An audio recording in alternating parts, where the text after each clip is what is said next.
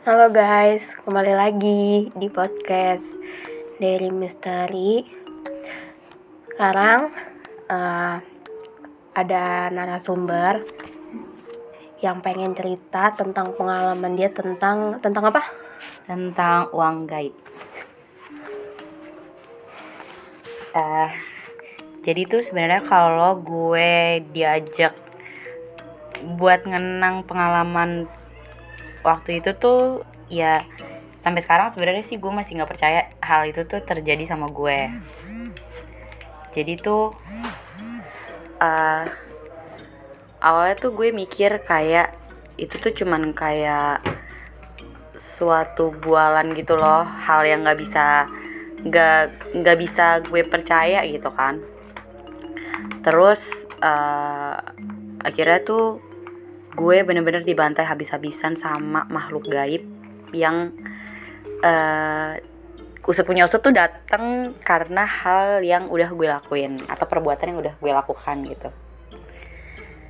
Jadi tuh malam in mal, suatu malam gue tuh kedatangan seorang tamu yang emang dia tuh rekan gue gitu loh. Dan gue tuh udah lama nggak ketemu sama rekan gue ini teman gue ini terus dia datang sekaligus dia tuh bawa kabar atau cerita tentang sebuah ritual buat penarikan uang gaib.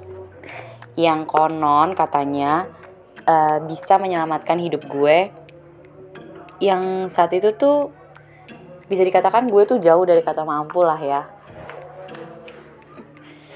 Jadi tuh gue nggak tahu kenapa uh, gue tuh karena dari cerita itu tuh gue tuh bersedia gitu loh buat ikut sama teman gue ini. Ya karena gue menganggap gue bisa mendapatkan semua yang gue mau dari uang gaib itu. Jadi tuh gue tanyalah sama teman gue ini sebut aja si M ya. Nah gue tuh tanya sama dia lu tuh yakin ini tuh bener-bener bisa jadi tuh kayak gue masih nggak percaya sebenarnya masih percaya nggak percaya lah ya. Kalau itu tuh bener-bener bisa jadi kenyataan kan apa yang gue mau tuh bakal kewujud semua. Terus uh, dia bilang ke gue ya gue sih yakin apa salahnya buat kita coba. Terus dia bilang ya gue udah nggak ada pilihan lagi gitu kan. Uh, akhirnya gue bilang sebenarnya tuh gue kurang yakin. Terus dia nanya sama gue apa sih yang buat lo nggak yakin? Terus gue bilang gimana ceritanya narik uang goib? Ya namanya uang kan ada bentuknya ada nomor serinya ya pokoknya ada segala macamnya lah. Dan semua uang kan kita cetaknya dari Bank Indonesia. Ya kalau kita tarik dari dunia lain ya gimana bentuknya? Jangan-jangan itu uang palsu atau jangan-jangan penipuan. Ya wajar dong gue mikir kayak gitu terus teman gue bilang si M ini ya sebenarnya gue juga kurang yakin tapi kata teman gue uh, yang ditarik itu rejeki buat anak cucu kita nanti. Jadi rejeki yang harusnya jadi jatah mereka. Nah kita ambil bantu, duluan dengan bantuan setan dibilang gitu. Terus gue tanya lagi dong emangnya bisa? Gue bilang gitu. Terus dia bilang eh, ya makanya coba dulu gitu kan. Kalau nggak dicoba ya mana tahu dia bilang gitu. Nanti pokoknya dengerin aja deh dulu arahan dari orangnya. Jadi tuh ada orang yang uh, bakal ngajarin kita tentang ritual pengambilan uang goib ini. Terus dia bilang udahlah santai aja. Akhirnya dengar dia ngomong gitu gue nggak nanya-nanya lagi tuh seputar uang goib. Jadi ya udahlah gue cuman diem dan mengikuti uh, arahan dan saran-saran dari dia. Singkat cerita, jam 10 malam gue sama si M ini tuh sampai di sebuah rumah besar di pinggir kebun salak yang ada di selatan Pulau Jawa. Nah, uh, terus pas gue sampai di rumah itu, gue tuh disambut sama uh, pemilik rumahnya ini. Nah, terus kayaknya tuh pemilik rumahnya tuh udah tahu gitu soal kedatangan gue. Jadi kayak dia tuh udah udah udah ngerti lah gue tuh mau ke situ uh, mau ngapain gitu kan. Terus udah gitu gue tahu kalau si pemilik rumah ini tuh udah mau udah tahu kalau gue datang ke situ tuh ada maksud apa.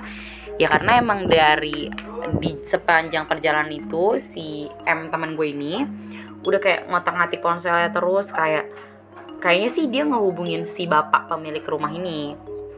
Terus pas gue sampai si bapak itu bilang lo udah sampai saya kira masih nanti katanya gitu. Ayo ayo silakan masuk gitu kan. Terus udah nih si bapak ini uh, nanya gimana tadi di perjalanan. Ya basa-basi gitulah. Terus uh, teman gue bilang si M tadi uh, di jalan sepi pak. Uh, jadi cepet deh nyampe nya gitu. Nah pas gue sampai di dalam rumahnya itu gue tuh nggak nggak nggak berhenti gitu buat ngeliatin kanan kiri di di dalam rumah itu. Kayak gue ngeliatin ke kanan ke kiri gitu ya kan. Karena di situ tuh emang banyak banget lukisan-lukisan sama barang antik gitu loh guys. Nah terus awalnya tuh gue ngira nih si bapak yang punya rumah ini itu tuh ya seorang seniman karena banyak banget lukisan-lukisan antik gitu loh di dalam rumahnya.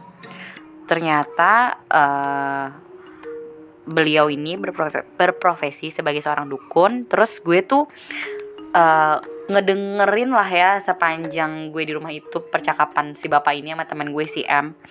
Kayaknya tuh mereka tuh udah lama saling kenal gitu loh. Terus teman gue ini nanya gimana pak? Rame? katanya gitu. Terus si bapaknya jawab ya ada aja lah katanya gitu kan. Ya tiap hari banyak tamu yang datang katanya gitu kan. Terus dia nanya nih ke teman gue gimana keadaan keadaan sebut aja lah si A gitu kan. Terus uh, udah kayak gitu gue tuh emang agak kenal nih sama si A ini yang disebutin si bapak ini. Gitu kan. Terus pas udah gue selesai basa-basi uh, akhirnya si M ini tuh ngasih tau lah ke gue eh ke si bapak ini tentang tujuan tujuan kita datang ke situ tuh apa. Terus uh, di situ gue sama si bapak ini tuh emang diarahin buat ya ritual-ritual yang menurut gue nggak make sense lah ya nggak masuk akal.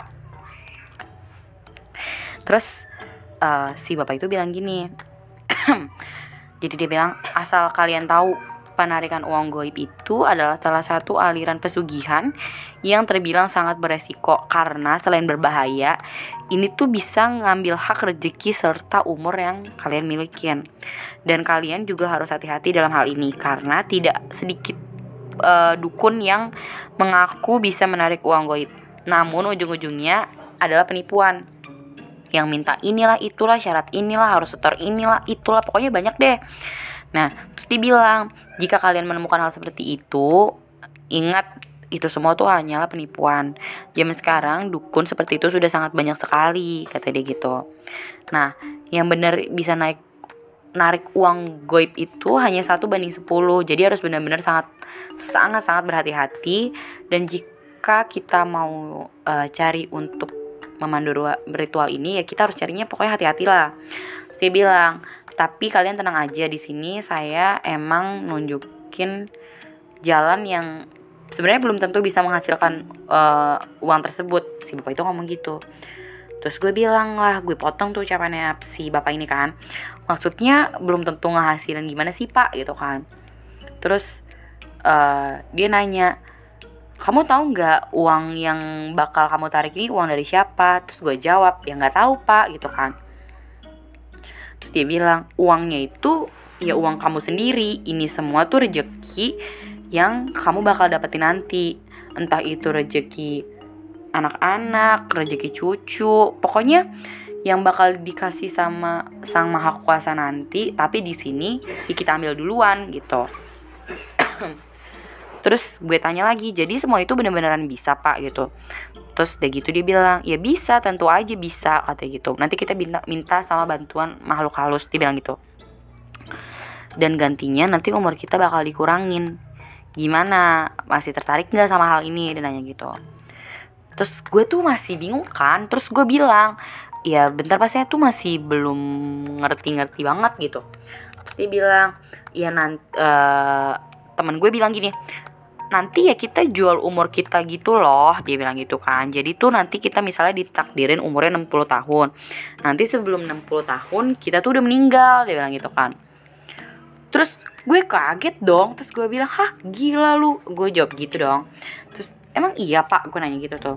Terus dia bilang e, iya jadi tuh hasilnya tiap orang beda-beda tergantung rezeki yang diberikan sama sama kuasa.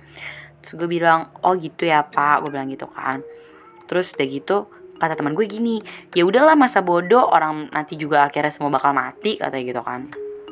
Udah nih singkat cerita setelah gue ngobrol panjang sama uh, bapak dan teman gue ini bapak-bapak ini sama teman gue nah teman gue ini menyanggupinya lah tuh buat uh, melakukan ritual-ritual itu. Dan dia tuh bener-bener ngelakuin semua arahan yang dilakuin sama si bapak ini. Jadi tuh gue belum belum nyoba gitulah ya guys. Tapi ya akhirnya gue tertarik lah untuk mencobanya. Terus uh, di situ tuh si bapak ini ngomong kalau ritual ini tuh bakal memakan waktu dua bulan lah kira-kira sebelum gue bakal bisa narik uang goib tersebut nih. Terus akhirnya step by step gue lakuin pokoknya bertahap hingga nanti si bapak ini tuh mutusin buat ya udah ritual lo udah selesai gitu Nah, setelah gue sepakatin semuanya, akhirnya gue sama si M itu balik pulang ke rumah dengan membawa serangkaian bahan-bahan ritual yang bakal gue gunain pas nanti di rumah. Terus pas malam itu gue sama si M ini ngelakuin lah proses si ritual-ritual ini di rumah kita masing-masing jadi itu setiap tiga hari sekali gue harus ke rumah si bapak ini buat ngelakuin ritual di rumahnya dan selanjutnya mendengarkan tentang apa yang harus gue sama temen gue lakuin. Untuk step berikutnya. Pokoknya keadaan kayak gini tuh berlangsung beberapa minggu lah ya. Nah, sekarang rumah gue itu kayak sampai rumah gue itu penuh sama sesajen-sesajen yang akhirnya ngebuat rumah gue tuh makin lama tuh gue ngerasa makin aneh gitu. Jadi tuh di dalam rumah gue tuh kayak sering kayak kerasa panas gitu kan. Terus tapi gue tuh nggak tahu itu tuh dari mana asalnya. Nah terus kadang tuh juga lampu ruangan di rumah gue tuh mati. Padahal udah gue ganti sampai kayak ada aroma aroma aneh setiap malam gitu kan.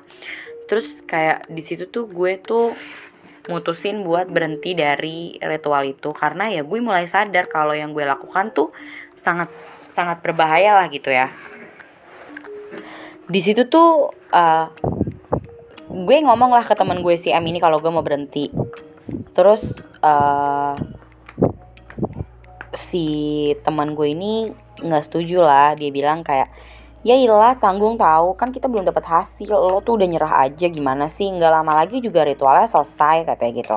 Terus gue bilang udah deh gue berhenti aja. Soalnya kemarin mimpi ketemu almarhum orang tua gue dan beliau tuh bilang kalau ini tuh berbahaya gitu kan. Terus dia bilang ya udahlah kalau lo mau berhenti terserah. Ya tuh gue tetap mau lanjut dia bilang gitu.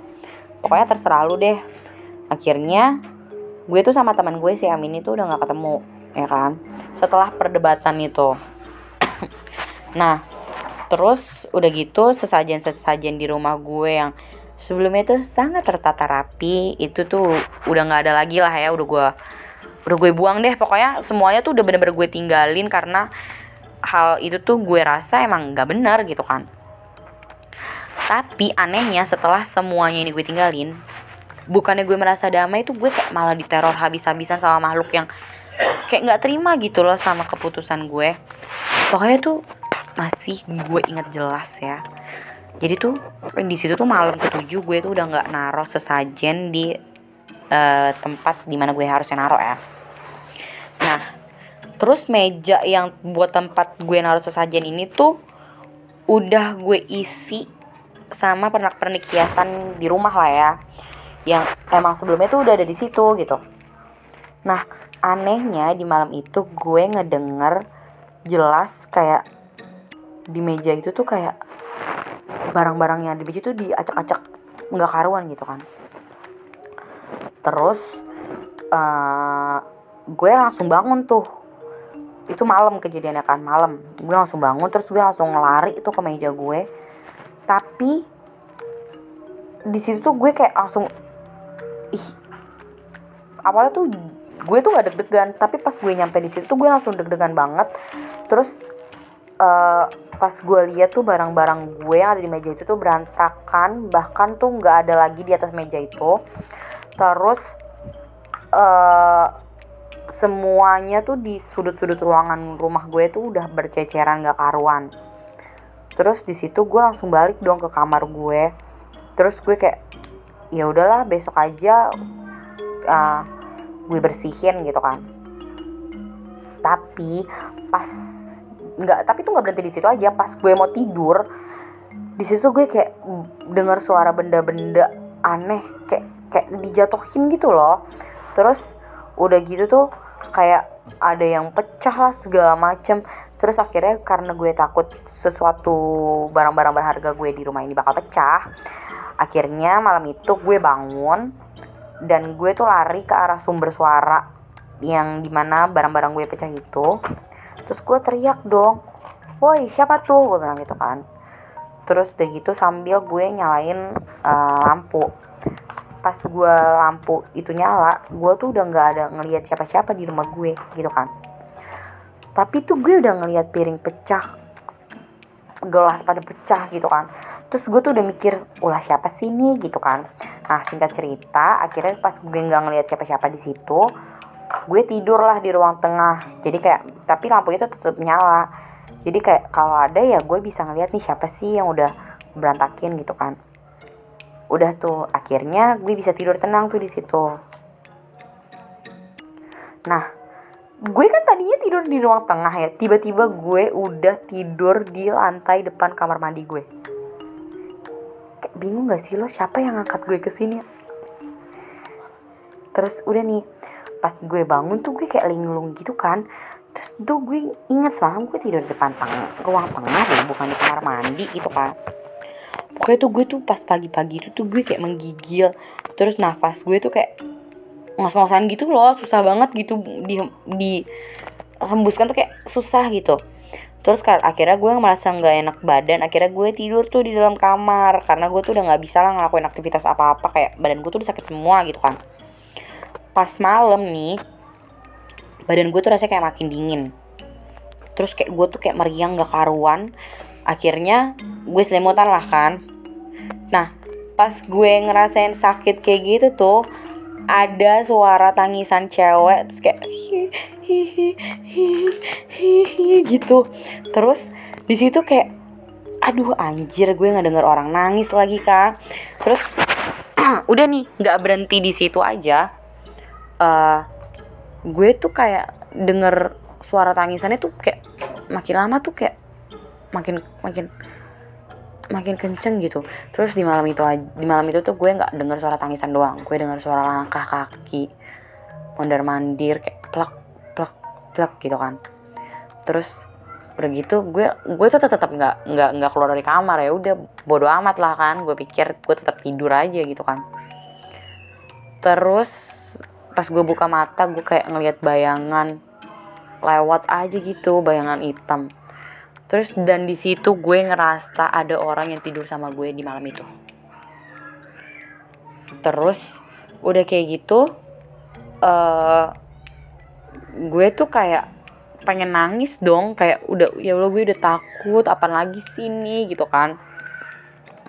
Setelah selang beberapa lama kemudian tuh akhirnya gue berani buat noleh ke belakang. Pas gue noleh ke belakang di situ gue ngeliat ada potongan pohon eh, potongan pohon pisang seukuran badan gue di kasur gue. Lo bayangin itu dari mana cuy? Gila gak gue ih. Di situ tuh bener-bener kegeletak di samping tempat tidur gue. Maksudnya di tempat yang gue tidur ini tuh samping badan gue. Pokoknya tuh potongannya itu masih gue simpen sampai uh, sekarang ya di depan di, di dalam rumah gue. Karena ya biar gue nggak nggak nggak nggak nggak menyangkal kalau gue tuh pernah mengalami kejadian kayak gitu. Terus pas itu gue langsung bangun terus gue duduk di pojok kamar gue terus udah gitu gue kayak baca doa. Pokoknya mulut gue nggak berhenti komat kamit gue baca doa. Terus udah gitu uh, gue tuh lagi duduk gitu tiba-tiba gue tuh langsung lihat ada sosok laki-laki di jendela kaca kamar gue dan di situ tuh dia berdiri tegak naktab gue. Terus udah gitu pas gue lihat ternyata si laki-laki ini tuh mirip banget wajahnya sama wajah gue. Bahkan tuh gue bisa bilang itu gue kali ya cuma bedanya dia cowok aja. Terus uh, tapi tuh dia lebih pucat aja dari gue gitu kan terus udah gitu gue keluar dari kamar karena gue udah nggak kuat lagi nahan gangguan-gangguan itu. Terus udah gitu pas gue sampai ruang tengah gue ngeliat dengan mata kepala gue sendiri ada cewek rambutnya gimbal duduk jongkok di salah satu duduk eh di salah satu sudut ruangan rumah gue. Dan dia duduk terus udah gitu menangis. Dan dia tuh nggak berhenti berhenti buat nyakar lantai rumah gue dan pas di situ gue kayak gue mikir oh dia nih yang nangis dari tadi kan yang gue dengar. Terus gue akhirnya keluar dari rumah gue kan. Terus gue tuh pas gue keluar dari rumah tuh gue tuh ngelihat banyak banget orang lalu lalang tapi wajahnya tuh serem-serem semua. Terus uh, ada kayak yang kepalanya botak terus tubuhnya tuh kayak ngehitam terus udah gitu uh, itu tuh mereka nggak ada yang ngehirauin gue gitu loh. Kayak ya ya ya bodo amat gitu kan. Terus sudah gitu akhirnya uh, pas gue keluar itu gue tuh ngeliat pokoknya bangunan-bangunan di sekeliling gue tuh asing aja bagi gue. Bahkan rumah tetangga gue yang biasa gue nitipin baju itu tuh kayak udah nggak kelihatan lagi cuy. Tiba-tiba gue tuh denger ada suara orang yang manggil dari belakang. Terus uh, dia tuh kayak berdiri di depan pintu rumah gue.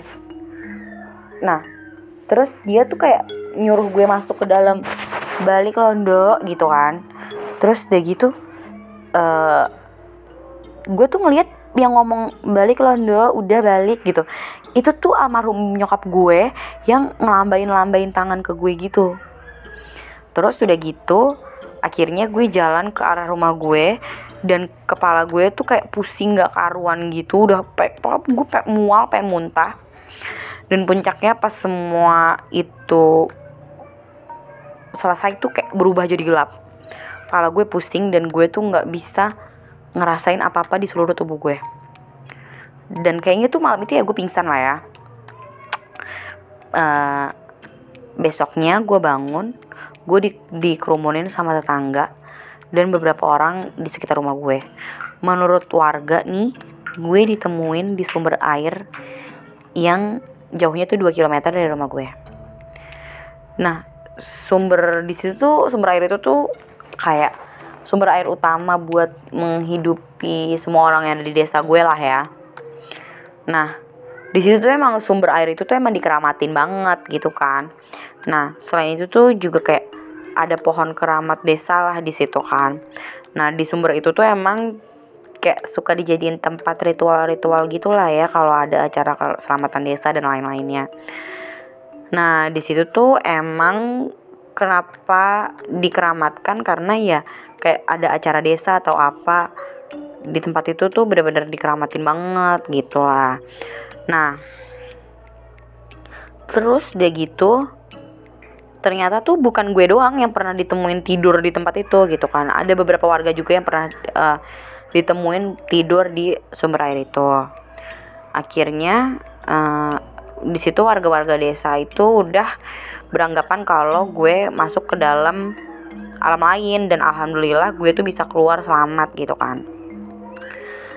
Singkat cerita setelah gue dengar semua penuturan-penuturan warga desa tentang gimana ditemunya ditemuinya gue gue tuh kayak linglung gitu loh kayak orang yang gak waras gitu kali ya. Nah karena emang itu tuh gak masuk akal banget gak sih? Dan gue tuh emang ngerasa kayak itu tuh sesuatu aneh tuh lagi ngincer gue gitu kan. Akhirnya nggak berhenti di situ aja. Perempuan gimbal yang terus nangis semalam gue lihat itu itu tuh sering banget kelihatan warawiri di depan gue pokoknya di situ tuh kayak ngebuat gue ngejerit ketakutan terus tumbuh gue tuh kayak gemeteran gak karuan. Dan di situ uh, warga desa ngelaporin lah ya keadaan gue kayak gimana ke kepala dusun. Terus kepala dusun itu ngarahin warga desa ini untuk ngebawa gue ke sesepuh desa. Karena mereka nganggep kalau gue tuh diikutin sama makhluk halus. Dan setelah itu setelah gue menjalani berbagai, berbagai macam terapi dari sesepuh desa ini akhirnya gue tuh mulai membaik lah ya dan sekarang tuh gue udah gak pernah ngedenger atau ngeliat atau mencium hal-hal yang awalnya mengganggu gue. Kayak semuanya tuh udah kembali normal aja. Sekarang gue juga udah tinggal sama saudara gue gue nggak bia nggak biasa lagi buat tinggal sendiri. Nah uh, si M teman gue ini gue udah lama nih ya nggak denger cerita tentang dia atau gimana. Ternyata uh, ada kabar duka bahwa dia udah meninggal karena serangan jantung. Terus anehnya tetangga-tetangga ini bilang sebelum dia meninggal malam harinya tuh kayak tetangganya ada yang ngelihat kayak kereta kuda lengkap dengan atribut kayak berhenti di depan rumah si teman gue ini si M. Jadi tuh uh, di dalam cerita ini tuh gue nggak bisa ya mastiin tentang gimana keadaannya si M ini. Apa yang bisa buat dia meninggal apa ritualnya itu berhasil. Sampai saat ini tuh gue nggak berani ngomong. Karena gue tuh nggak nggak tahu pasti dia kenapa meninggalnya. Gue cuma tahu dia kena serangan jantung. Kok itu aja. Jadi gue tuh tahu itu tuh dari temen gue gitu kan. Temen gue yang temenan sama si M juga Terus akhir cerita setelah semua berakhir, gue sempet tuh ketemu sama si bapak-bapak yang ngajarin gue tentang ritual ini. Terus gue nanyain lah tentang gimana akhir dari ritual si M ya kan. Terus di situ tuh si bapak ini tuh nggak mau ngakuin apa yang udah terjadi sama gue dan temen gue si M ini. Pokoknya pak si bapak ini tuh nggak mau ngakuin kalau dia kenal gue dan nggak mau ngakuin kalau dia tuh udah pernah ketemu gue sebelumnya pokoknya jangankan gue nama temen gue si M ini tuh dia tuh kayak asing gitu loh dengernya. Nah di situ tuh uh, gue emang curiga lah sama si bapak ini. Kayak gue tuh masih inget kan ini kejadian udah lima tahun yang lalu ya dan gue tuh masih inget persis tentang si bapak ini. Dia tuh yang ngarahin gue buat buka praktek buat praktek nggak jelas ritual-ritual itu sama si M. Terus anehnya tuh dia bener-bener kayak dia tuh nggak kenal gue gitu kan. Akhirnya ya udah gue uh, kembali menjalani kehidupan gue seperti biasa. Cerita ini tuh udah lima tahun yang lalu dan ya itu ke cerita paling menyeramkan sih di di hidup gue. Bener-bener nggak bisa gue bayangin. Terus ya katanya sih bapak-bapak ini tuh emang orang yang agak kurang waras karena kata tetangga-tetangganya tuh dia nikah sama makhluk halus. Cuman kan kita nggak tahu ya. Di situ ya ya nggak tahu lah ya bener apa enggak makanya sampai sekarang tuh katanya sih bapak-bapak ini tuh ya nggak keurus dan nggak mau nikah tuh ya karena dia udah nikah sama makhluk halus jadi dengan semua cerita yang udah gue ceritain ke kalian pendengar podcast setia gue teman gue ini ya. Uh, gue sih cuman pengen bilang kalau ya lo semua harus lebih berhati-hati dalam menjalani kehidupan lo. Terus kayak karena ya setan tuh bakal terus ngeganggu dan menjerumuskan dengan segala caranya. Iya. Iya sih. Jadi jangan percayalah tentang hal-hal kayak gituan. Oke? Okay? ya itu pengalaman gue dan thanks guys sudah mau dengerin